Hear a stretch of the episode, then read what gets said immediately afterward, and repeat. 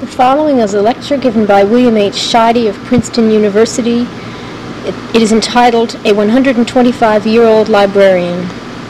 It is the three hundred third lecture in the series, sponsored by the Book Arts Press and Rare Book School, and was given Thursday, the twenty-sixth of July, nineteen ninety. Good evening.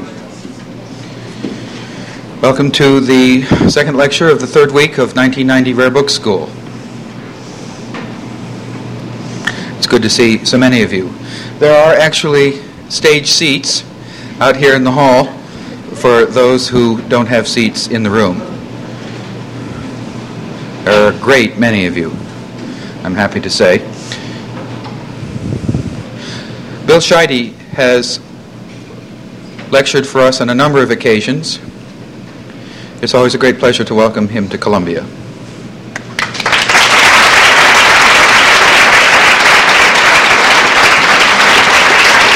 Thank you very much. I don't know how many of you read the title of this lecture. I will read it to you and, and tell you that I take full responsibility for it. A one hundred twenty-five-year-old librarian. And you can see, obviously, how true that statement is when you look at me. Uh, and um, I use it because uh, I've been called various names, uh, more than once an institution, uh, but I'm more partial to another term that was used to me, though it's uh, somewhat more flattering in a way, namely a fossil.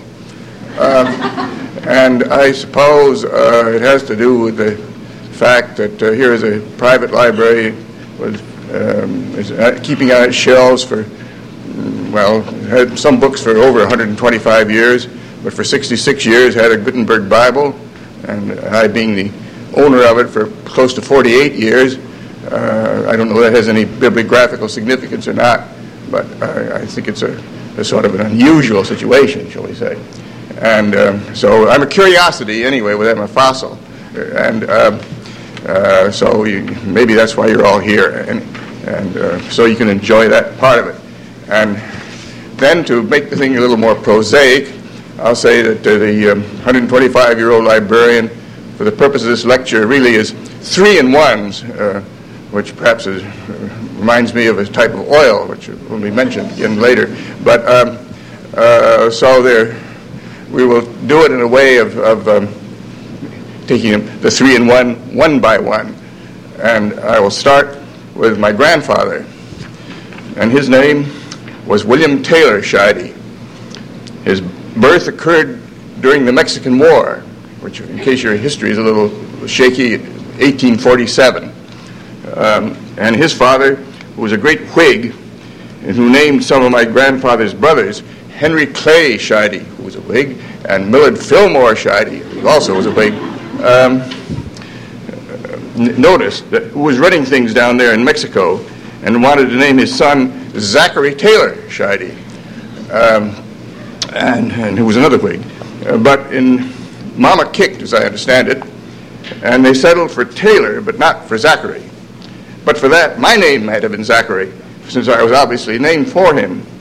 So by an intervention of my great-grandmother, I became William rather than Zachary. At any rate, William Taylor Scheide grew up in Philadelphia. I ask you to picture a schoolroom in the late eighteen fifties. The teacher looks out over the students, sees a boy not paying attention, his head buried in a book. The teacher asks that boy a question. He receives no response. The head doesn't move. The student is oblivious to the teacher, and so the teacher goes around behind him to see what's going on.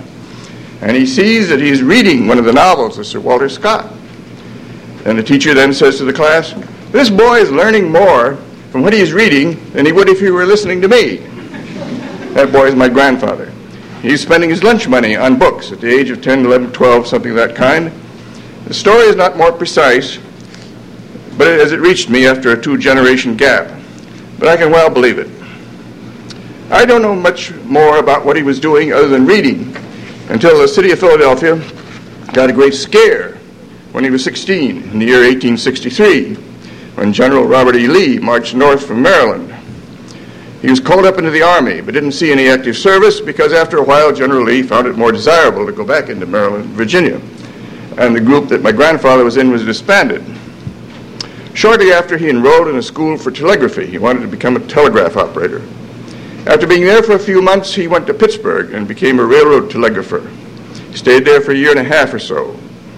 There's still a book in the Scheide Library inscribed by him, William T. Scheide, September eighteen sixty-five. That proves that our library is at least one hundred twenty-five years old. This is the earliest dated signature of his I've run across. That book is The Chemical History of a Candle by Michael Faraday. It doesn't seem much like telegraphy, but it does remind me that he may have seen a lot of oil barges coming down the Allegheny River, which formed the Ohio with the Monongahela at Pittsburgh.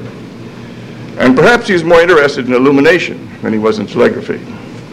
At any rate, he resigned his job at the railroad, and sometime not long after that, went back to Philadelphia and enrolled in the engineering department at the Polytechnic College of Pennsylvania. He graduated in July of eighteen sixty-eight. Later that same month, he went, I suppose, back to Pittsburgh, and then went up the Allegheny and discovered a little town in the remote upper reaches of that river in northwestern Pennsylvania called Tidioute, in the middle of the oil country. He settled down there and found a job as a clerk in a small firm. For twenty-one years, he pursued the oil business, mainly in oil pipeline transportation, but also now and then as a producer, principally as a producer on the side, I guess. Officially, he was in one company or another engaged in transporting oil by pipeline. It was a rather active and ruthless period. I imagine he was quite busy, but he found time to get married and raise two children. And the building that he worked in and lived in is still there in Tidioute. It's a nice little Victorian building, brick building with uh, white painted wooden Corinthian columns in the front of it. A very picturesque. The V F W has it now, according to their sign. In the middle of all this, though, somehow or other, he assembled a library. In eighteen seventy-four, he took the time to write a catalog of it, listing something like fifteen hundred books organized under eleven headings. One, biography; two, essays and reviews; three, books of prints; four, general literature; five, poetry; six, law and politics; seven, novels and tales; eight, periodicals; nine, history; ten, science; and eleven, travel and adventure. Some of these sections are quite extensive, for example, general literature, novels and tales, and periodicals. The latter had many very remarkable files, including English newspapers stretching back into the eighteenth century. He had so many books, in fact, that the people in Tidioute heard about it and said, "By any chance, can I borrow one of your books?" Some cheap novel, for example, of which he had a fair number, but maybe some more serious work, for all I know. At any rate, there were enough requests so that he printed little cards saying, "Borrowed from William T. Scheide on such and such a date, to be returned one week later."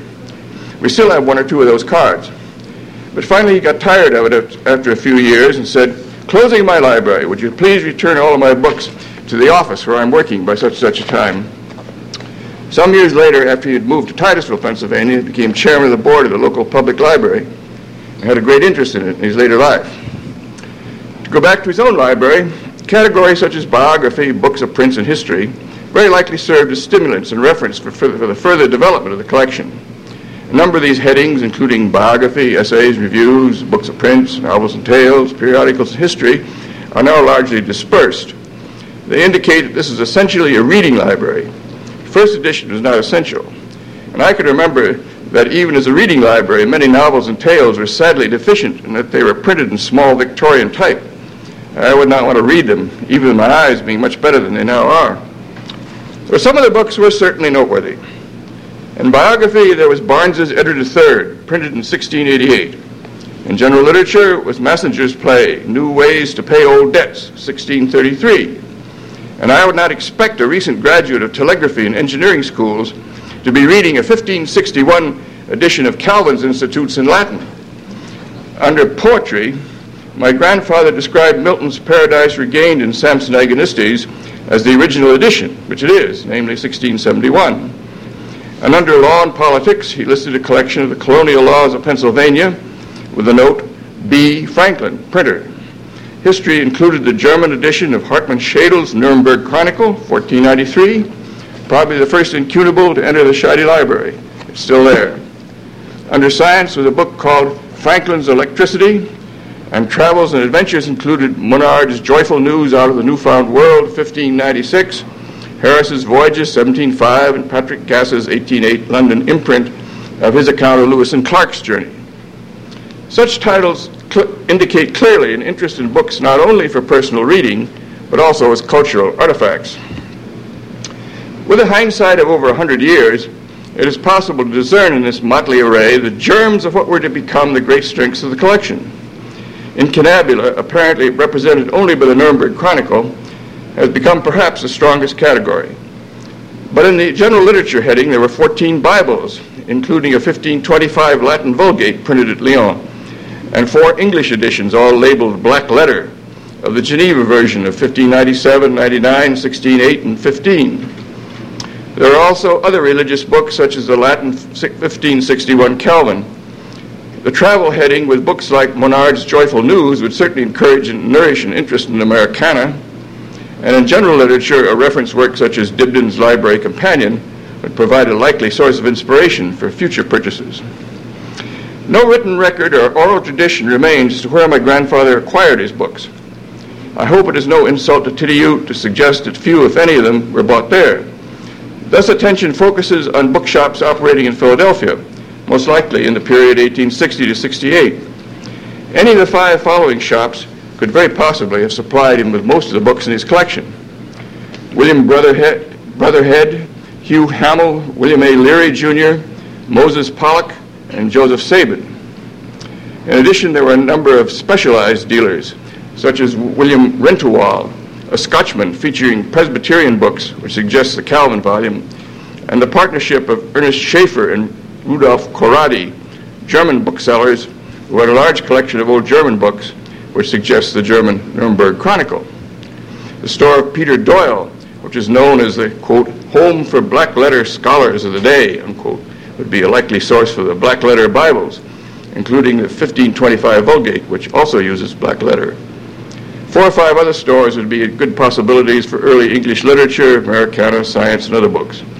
Thus seems likely that Philadelphia bookshops in the eighteen sixties could well have supplied the books in my grandfather's eighteen seventy-four catalog. In eighteen eighty-one, my grandfather's pipeline company had been swallowed by the omnivorous Standard Oil. So with his wife and two young children, he moved to Titusville, Pennsylvania, about fifteen miles west of Tidioute, to become general manager of the National Transit Company, Standard Oil's pipeline subsidiary in Oil City, eighteen miles down Oil Creek, to which he commuted each day by train. He retained this position until eighteen eighty-nine, when, forty-two years old, in full health, and with every prospect of a bright business future, he resigned. Many years later, I found myself in a Pullman train with a very old man, about eighty-five, who in those days would buy a great hotel and run it, go to directors' meetings and all that kind of thing. And he said to me, "I've never understood why your grandfather retired down there in Oil City. He really ran things there." I told my father about that, and he said, "Well, that kind of man never would have understood it." When my grandfather retired, he went for a long trip to Europe with one of his business friends. He made the acquaintance of the Florentine book dealer, Leo Olschki. From him, he began to buy thousands of medieval and Renaissance documents, wills, contracts, deeds, and other records of how people carried out necessary transactions in former times. On returning home, he taught himself the necessary languages and paleography, sat down and read them, and annotated them. That is, he put them in folders and labeled the outsides as to what the document was and what it was all about. Here we may mention the house he built on Main Street in Titusville. The front door opened on a hall with a parlor on the left and living room to the right, which led at the back to the dining room, which also connected to the hall at its right end.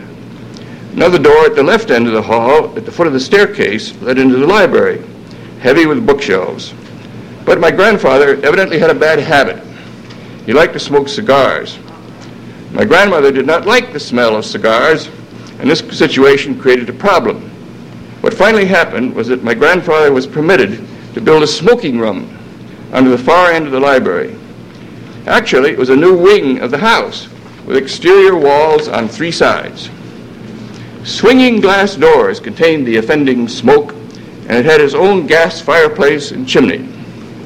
But now new and, if I understand correctly, more serious problems developed. The combustion in the gas fireplace was not complete, and the updraft in the chimney was defective. A metal ventilator turned by the wind was installed at the top of the chimney to promote a better updraft. In this room, surrounded by cl- clouds of cigar smoke and partly burned gas, my grandfather would sit for hours reading and transcribing his medieval documents or other books. It is not surprising that he acquired headaches. For relief, he took homemade pills produced by a man whom my father called a quack. As early as his fifties, my grandfather began to have uh, heart trouble, and at the age of sixty, he suffered a severe heart attack and died. My father blamed the gas, and particularly the headache pills, for undermining his basically healthy heart. Upon my grandfather's death, the library passed to my father, and one of the first things he did was to compile a new catalog. This reveals that in the thirty-three years since eighteen seventy-four, the library began to focus more clearly in the direction it has followed ever since. In fact, the classification could be reorganized under the following eight headings, which really are valid to this day. One, manuscripts. Two, autographs. Three, Bibles. Four, incunabula. Five, voyages and travels. Six, Americana. Seven, books famous in science, literature, and so forth. And eight, reference. Certainly there are important overlaps in these categories. Autographs, like manuscripts, are certainly written by hand. Many Bibles are written or printed before fifteen one, and are therefore also manuscripts or incunabula.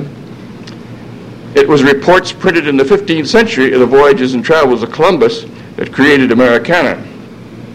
But these categories are nevertheless hardened over the years and still represent the general thrust of the Scheide Library in the twentieth century. In nineteen oh seven, there were about fifty manuscripts, excluding the document collection, but including a very passable illuminated thirteenth century Latin Bible and a nice Wycliffe New Testament in English.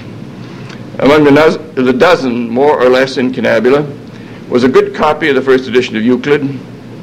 Enough old books were present to indicate that William T. Scheide's interest in old books as cultural artifacts, which is already represented in his eighteen seventy-four catalog, had increased. This interest gave a crucial impulse and inspiration to the next stage in the development of the collection. Excuse me, I'll have a drink of water. Um, and I will then come to my father, whose name was John Hinsdale Shardy, um, born in eighteen seventy-five. One of the earliest of my father's activities, of which I am aware, was photography. Before he went to college, he had a darkroom in the basement of the Main Street house. I think his first diploma was from a photographic correspondence school. He remained an avid photographer all his life. In the fall of eighteen ninety-two, he entered the College of New Jersey, now Princeton University, as other Titusville boys had done and were to do. There, sometime during the next four years, he heard a professor or lecturer say something to the following effect: "The two most important events in all modern history are these: the invention of printing and the discovery of America." This remark, remark remained with my father throughout his life and can be called crucial for the development of the incunabula and Americana sections of the library to their present preeminence. After my father's graduation in eighteen ninety-six, he worked until nineteen oh three for the Ohio Oil Company, which later became Marathon Oil Company and is now, I believe, part of U S X Corporation. Early in nineteen oh four, a good thing and a bad thing happened to him. The good thing was that he married. The bad thing was that he promptly contracted tuberculosis. He went with his new wife to the Trudeau Sanatorium in Saranac, New York, gave up smoking, he'd been a pipe smoker, and eventually recovered sufficiently to return to Titusville.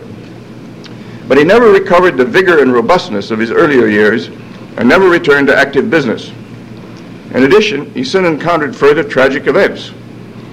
As noted above, in nineteen oh seven, his father died suddenly and prematurely.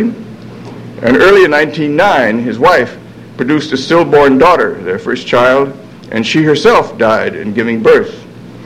Such was the family background in which my father wrote out his catalog of my grandfather's books and himself became a collector.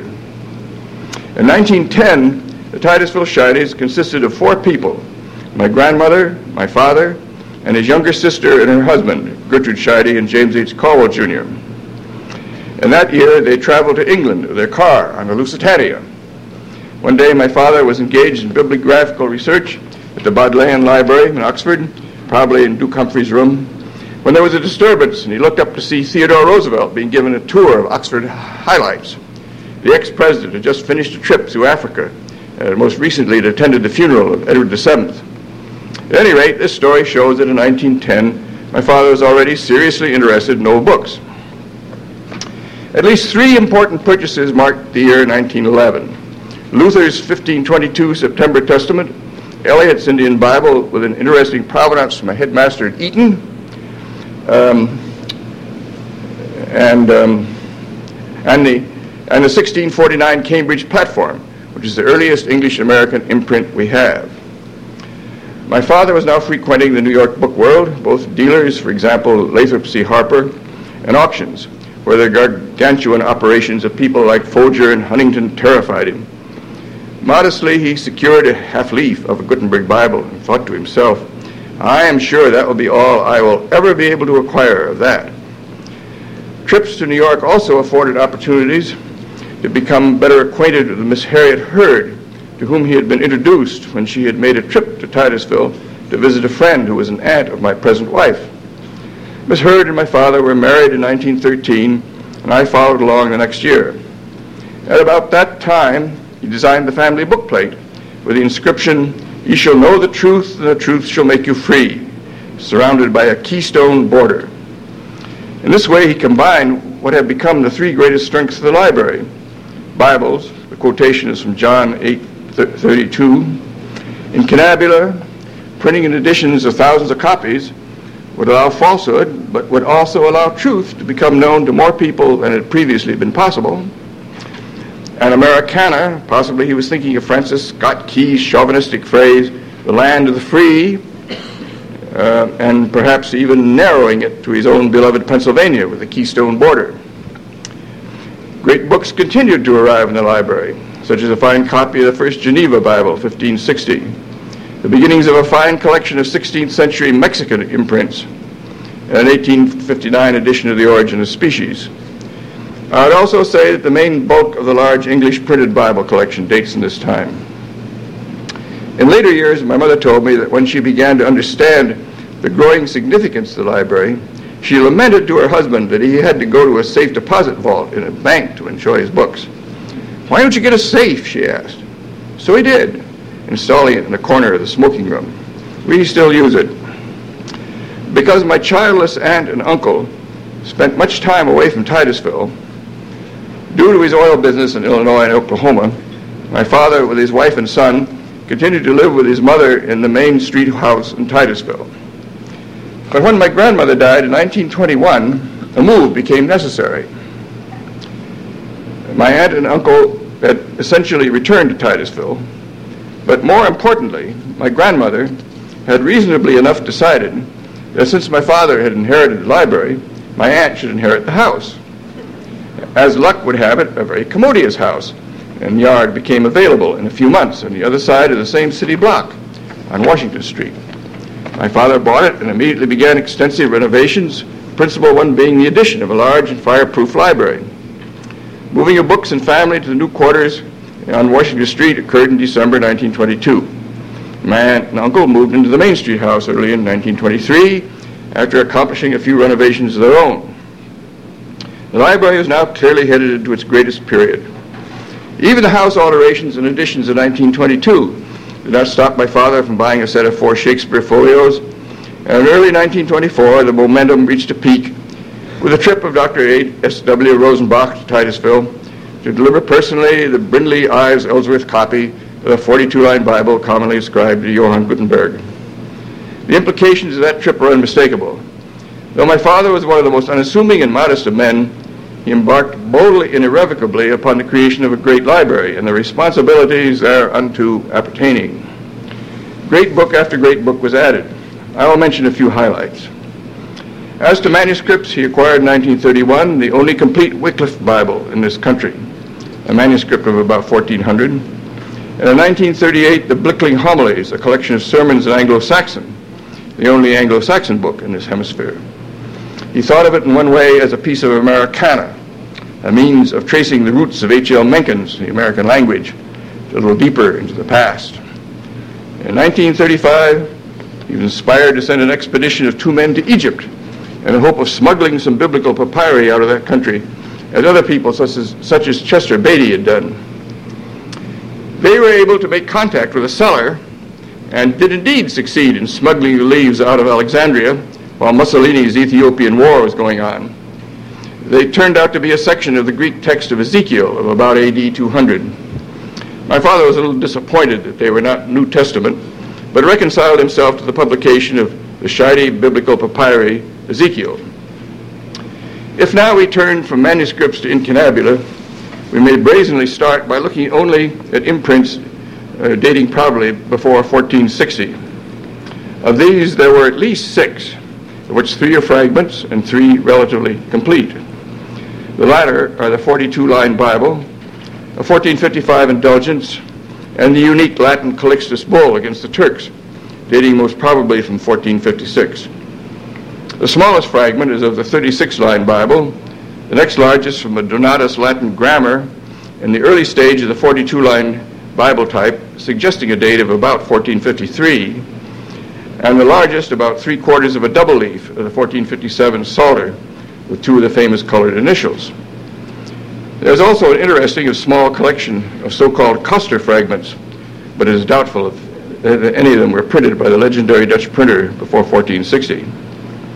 Later important incunabula were uh, fourteen sixty-five Subiaco Lactantius, one of the first books printed in Italy, the Holford copy of the Fuston Schaeffer fourteen sixty-two Bible, a gorgeous book, a Catholicon dated fourteen sixty but with a late watermark, a fourteen seventy-two Foligno Dante, one of the first editions of Dante, and four Caxtons, including a complete fourteen eighty-one Mirror of the World, and a fourteen seventy-seven Dickinson Sayings with several library stamps reading British Museum duplicate. Uh, there were, there are, of course, many first editions of ancient authors, for example, Caesar's Commentaries. Here we should acknowledge the participation of other members of the family. In nineteen twenty-four, my mother's brother, George F. Hurd, a successful New York lawyer, presented an early fourteenth century manuscript of English statutes, beginning with Edward the First's confirmation of the Magna Carta. It is a book of exceptional interest, beautifully illuminated, of Durham origin, and a worthy companion to the Wycliffe Bible and the Blickling Homilies. Then my father's sister, my Aunt Gertrude S. Corwell, on two Christmases around nineteen thirty, presented a beautifully illuminated fourteen sixty-six Fuston Schaeffer Cicero De Officiis, and a Wendelin of Spire Virgil of about fourteen seventy-one. Those are three munificent gifts. Turning now to Americana, we may begin with manuscripts and autographs. Among the first that should be mentioned is the Lexington Alarm, undoubtedly copied on the morning of April nineteenth, seventeen seventy-five, as a horseman was resting to carry the new copy on a fresh horse to the next town, and thus spread the news, eventually all the way to Georgia, that the American Revolution had begun. There's a fine series of letters by the seventeenth century missionary to the Massachusetts Indians, John Eliot, and an interesting letter of the Quaker governor, William Penn, dealing with the problem of repelling an invasion. How do Quakers repel invasions? Well, read William Penn on the subject. Uh, a fine Washington letter when he was almost in despair about the outcome of the revolution. A complete speech draft in Lincoln's hand entitled Sectionalism, for use in the Fremont-Buchanan campaign of eighteen fifty-six. Practically prophesying the Civil War, I might say. And finally, the telegraph and letter books of General Grant, covering the period from late March to April ninth, eighteen sixty-five, and including his autographs of the surrender terms of the Army of Northern Virginia. The imprints are heavy in Massachusetts sermons, but there's the Massachusetts Laws of sixteen sixty, and Eliot's Indian Grammar, for anyone who wants to read his Bible, first Bible printed in the Western Hemisphere, and a Williamsburg edition of Washington's Journal, seventeen fifty-five, I think. Perhaps the most exciting piece of Americana is one of the original printed broadsides, the Declaration of Independence. The Mexican imprints go back to fifteen forty-three. The category Great Books is a convenient catch-all for miscellany.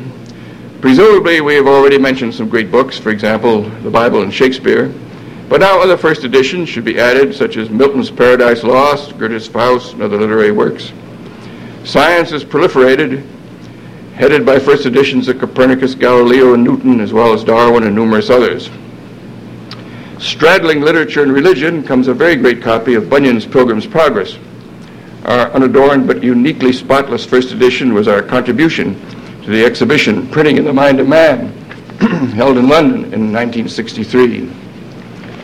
Turning to religion proper, we find the sixteenth century well represented with Luther's Theses, Calvin's Institutes, fifteen thirty-six, and a March fifteen forty-seven Edward the Sixth prayer book, as well as presentation copies of a Zwingli tract and a Luther fifteen forty-one Bible. Here it should be belatedly, oh, yes, the end of that paragraph, and now I've started a different subject. Here it should be belatedly remarked that until the death of my grandmother, I do not believe that either my father or my grandfather employed any person as secretary or librarian. But in late nineteen twenty-one, the new burdens of estate work and details of house acquisition, alterations, and moving necessitated the employment of such a person, a World War One widow who remained until nineteen thirty, by which time she had remarried. To replace her came a young graduate of that year from the College of Worcester in Ohio, Minor Ricci, who remained until after my father's death, when she eventually left to become assistant editor of the Jefferson Papers and married Samuel S. Bryan, Junior We will hear about her again later. My father was concerned about publishing a facsimile of his unique Latin Calixtus Bull and was developing plans with his librarian, Minor Ricci, for her to do research in New York that would enable the project to move forward. Worried, as were many people, about the war, in September nineteen forty-two, he developed a case of flu. The attending doctor prescribed a newly discovered wonder drug, sulfa. My father was duly dosed with it, but during the next few days he was racked by frightful and unstoppable bouts of very severe hiccups. The doctors were mystified. The possibilities of allergies or side effects of drug use did not occur to them. One morning at about six a.m., he suffered a severe heart attack and died. I have since read of a case involving a man who was similarly afflicted but did not die, directly by his being allergic to sulfa drugs. But the hiccups my father had could well have been enough to have disturbed the healthiest heart and dislodged something sufficiently to clog a crucial coronary artery. I'm convinced that he died because of the hiccups caused by an allergy to sulfa drugs. And so I'll have a drink of water at that point. Um, and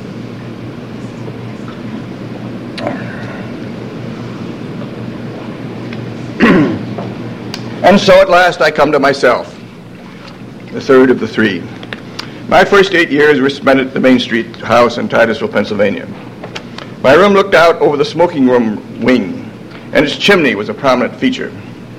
Probably my first recollection of anything to do with the family library was fright, when during stormy nights, the metal ventilator at the top of the chimney squeaked when the wind whirled it around.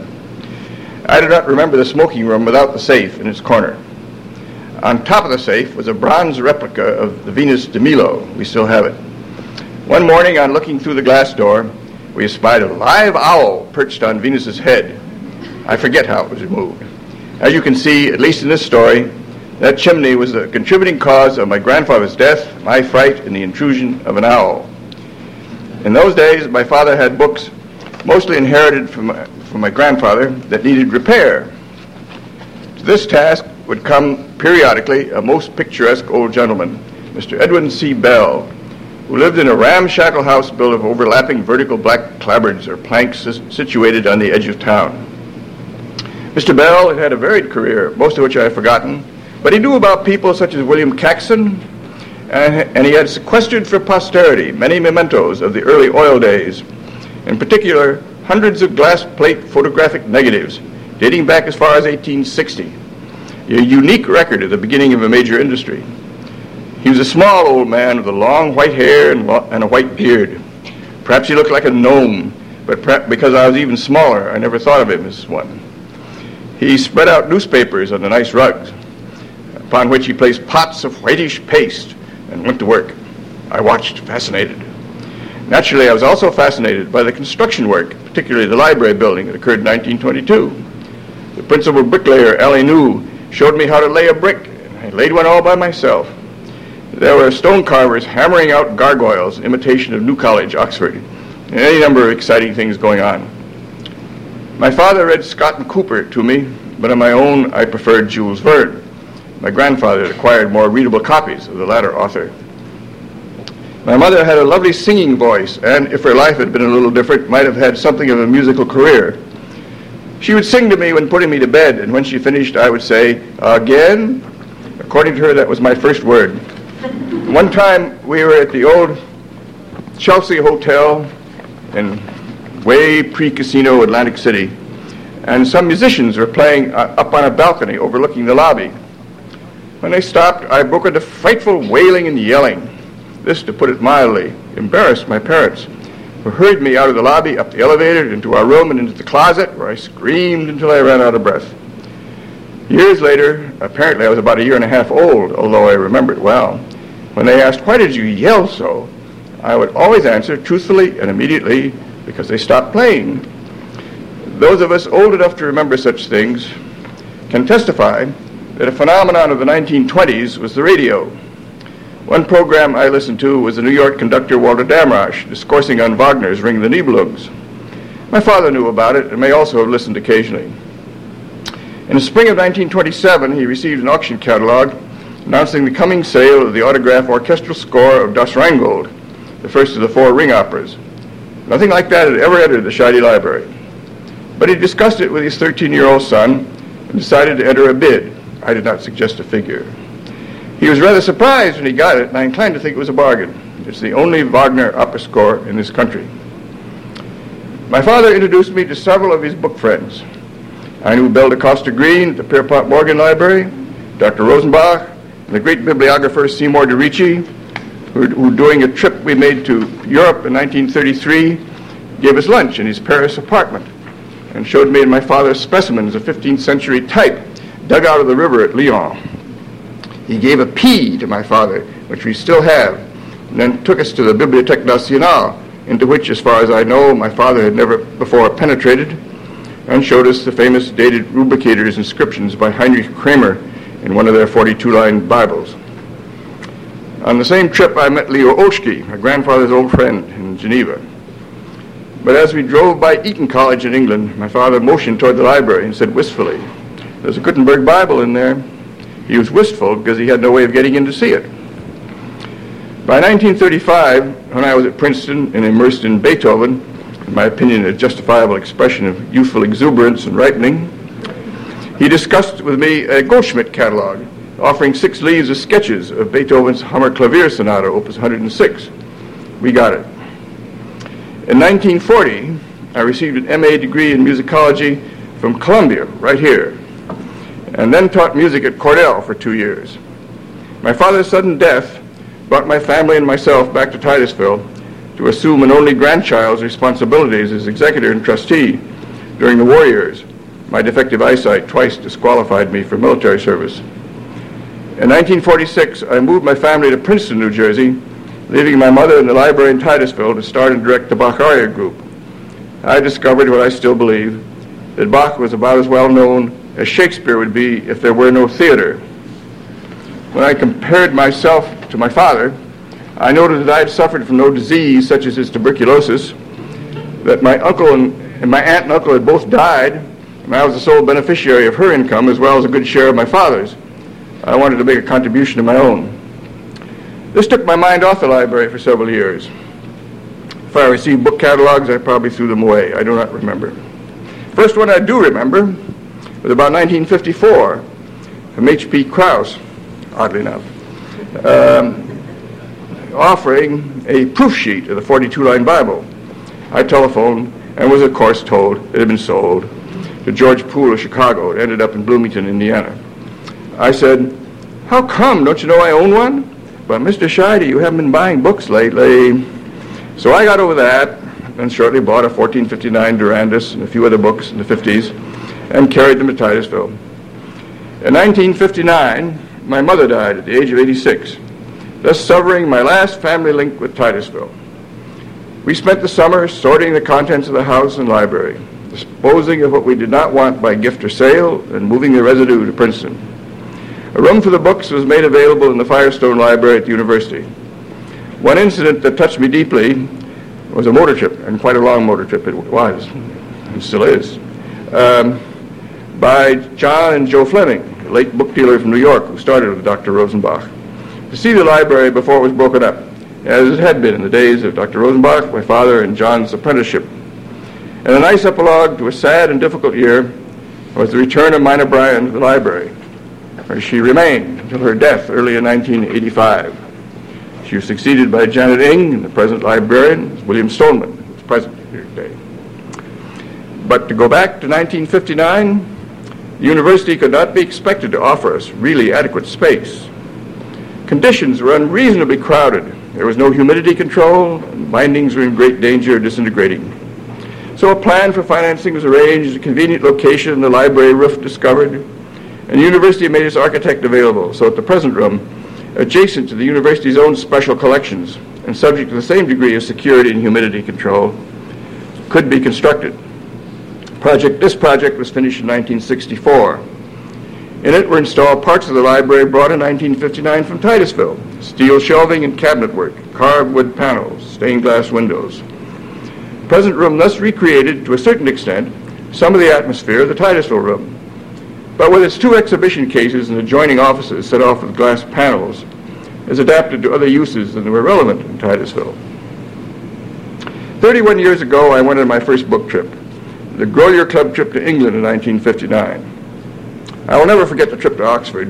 A busload of Grolierites driving up Cat Street, and sque- the bus itself squeezing through the arch into the very courtyard of the old Bodleian to be welcomed by a crowd of waiting dignitaries. I have never seen a bus there before or since. But I thought of my father when we were welcomed so cordially by the headmaster of Eton, Robert Burley, and I was allowed to finger the Johannes Vogel binding of their forty-two line Bible, so similar, except in color, to my own. How he would have loved to have been there. The way that the great European libraries have been opened up to book lovers in recent years is something that both my father and grandfather would have found unbelievable. The Grolier Club started it. Who will ever forget Leonardo's original Codex Atlanticus spread naked on a table in the Ambrosian Library in Milan for the fondling of the crudest book lover, and they were fondling in a disgusting manner. I saw them, I saw them do it. Or the dinner in the Bavarian State Library in Munich against a backdrop of books whose brilliance is positively blinding. Seeing such things has become one of the greatest privileges that a bibliophile can possess. Though I believe the three of us were agreed on several fundamentals of the collection, each of us has exercised individual quirks and preferences. My grandfather liked newspaper files and medieval documents. My father stuck to the importance of Gutenberg's invention and Columbus's discovery. I got interested in music. As mentioned, my father responded, and now the musical autographs, including Bach, Mozart, Beethoven, Schubert, and Wagner, are the crown of the general autograph collection. But I would say that is the nearest thing to a new direction that I've given to the library. I have made additions to most of the earlier categories, but the principal ones have been in manuscripts and incunabula, strength building on strength, as I've heard said before. I will mention what I think are the main ones. In manuscripts, I have supplemented the Blickling Homilies with an Anglo-Saxon will of about nine hundred seventy. It is a fascinating document in which, in which the testatrix asks that Edwin the priest be freed, indicating, among other things, that she had a priest who was her slave. Another manuscript I would like to mention is a pocket-sized vellum codex in Coptic uncial letters of Matthew, Matthew's Gospel of probably the fifth century. I wish my father could have seen it. It would have helped to satisfy his wish for an early New Testament text. From a musical point of view, it is also significant that it contains a very early text of the Gloria in both Greek and Coptic. In addition to the well-known words, "We praise thee, we bless thee, we adore thee, we glorify thee," there is added in the margin, "We sing hymns to thee." The final manuscript is a nicely illuminated Old Testament and alternating Hebrew and Aramaic, written in the fourteenth century, probably in Germany. I've already mentioned the fourteen fifty-nine Durandus, which belongs to that exclusive group of incunabula before fourteen sixty. To that should be added a nice double-leaf fragment of a Donatus in thirty-six line type. But of course, the ideal purchase has been the two great psalters of fourteen fifty-seven and fourteen fifty-nine, which occurred in nineteen seventy-one. Neither is complete, but both go way beyond being merely respectable books. There are now two copies of the double-leaf seventy-two seventy-nine, my father, is the one my father had, so it's duplicated in this, in the comparatively complete copy. When asked what is my favorite book, I usually reply, the fourteen fifty-seven Psalter. It is really majestic. These four items bring the number of German imprints before fourteen sixty to nine. Another incunable of no mean importance is Caxton's Recul of the Histories of Troy, very possibly the first book printed in English, about fourteen seventy-three, but undated. Well, that, with that, I'll bring my list to a close. Growing up with, inheriting, and developing such a collection has created for me feelings of humility, responsibility, and love. As Milton said in his great Areopagitica, sixteen forty-four, a copy of which is in the library, quote, "A good book is the precious lifeblood of a master spirit, embalmed and treasured up on purpose to a life beyond life." A great deal has been composed and could be added upon that noble theme. But perhaps I'd better end with a controversial word from my paradoxical is worth more to the state than all the books in all its libraries. Thank you.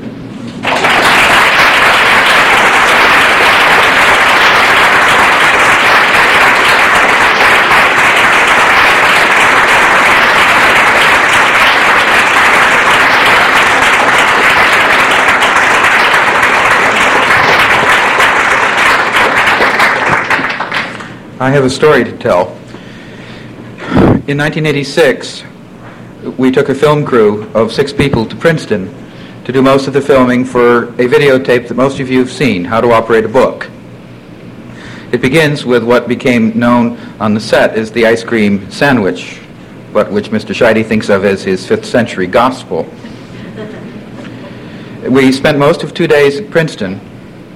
Janet Ng, then the librarian of the Scheide Library, was on vacation. So uh, the librarian on duty was Bill Scheide. The last scene of How to Operate a Book is by far the most complicated in the whole videotape technically.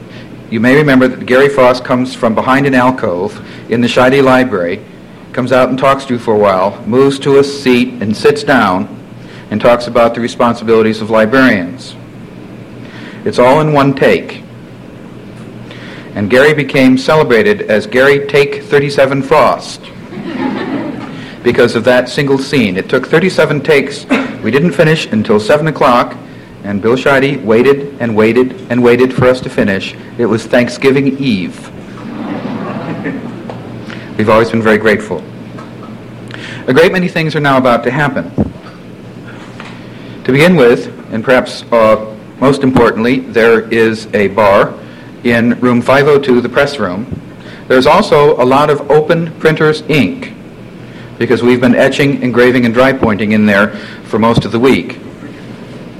So let us please agree that if you put your elbow in printer's ink, this is because you wanted to and because and because you know that printer's ink does not wash off any more than ink washes off a printed page. So be careful there. There'll be another bar in front of the mailboxes at the other end of the hall. In room five oh three, this away, Joe Studham from Electo Editions, the celebrated publisher of the Banks Florilegium and other monumental and splendid books, will be, uh, for the next half hour or so, I hope, showing Electo's, part of Electo's latest project, which is a reissue from the original plates of engravings after Bodmer of Prince Maximilian's famous trip to what we now think of as the Midwest in the eighteen thirties. The prints are colored a la poupée with extensive additional hand coloring, and they're great fun to look at. There is a new electronic database, a new electronic bulletin board called Ex Libris, which was invented at A L A last month and which came into being thanks to the good offices of Peter Graham of Rutgers last week, in which rare book librarians and other interested people who have access to some sort of electronic mail system can chatter away at each other, which you may also do. That's set up in five oh eight. So if you want to see electronic mail in action, rare book style, please go stick your head in.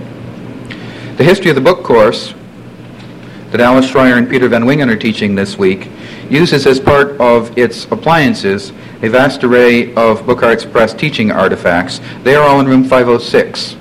And if you haven't taken a look, or if you're a stranger to these parts and want to take a look, please do so. That's down the hall this-a-way. Finally, there are, as you can see if your sightlines are good, two exhibitions in the hallway. One celebrating the first three hundred Bookhart's Press lectures, and the second called Ourselves Observed, which those of you who were here last year will have seen before, and chronicling some of the activities of the Rare Book Program of the School of Library Service over the past nearly twenty years. three hundred and counting, the exhibition of Bookhart's Press posters and Bookhart's Press lectures is accompanied by a catalog, and one will be forced upon you as you leave to go out in the hallway to take a look at it. Many of you know that the university has decided to close the School of Library Service and to phase out its programs over the next several years. The Rare Book programs have been invited to stay at Columbia, and that is certainly an option. It is, however, only an option, and we are vigorously pursuing other and very attractive ones. The coda to three hundred and counting is some of my further sentiments on this subject, but I hope you will all rest assured that it is my very firm intention indeed that the programs will be reestablished over the next several years in a place that will make them stronger than ever. Thank you for coming.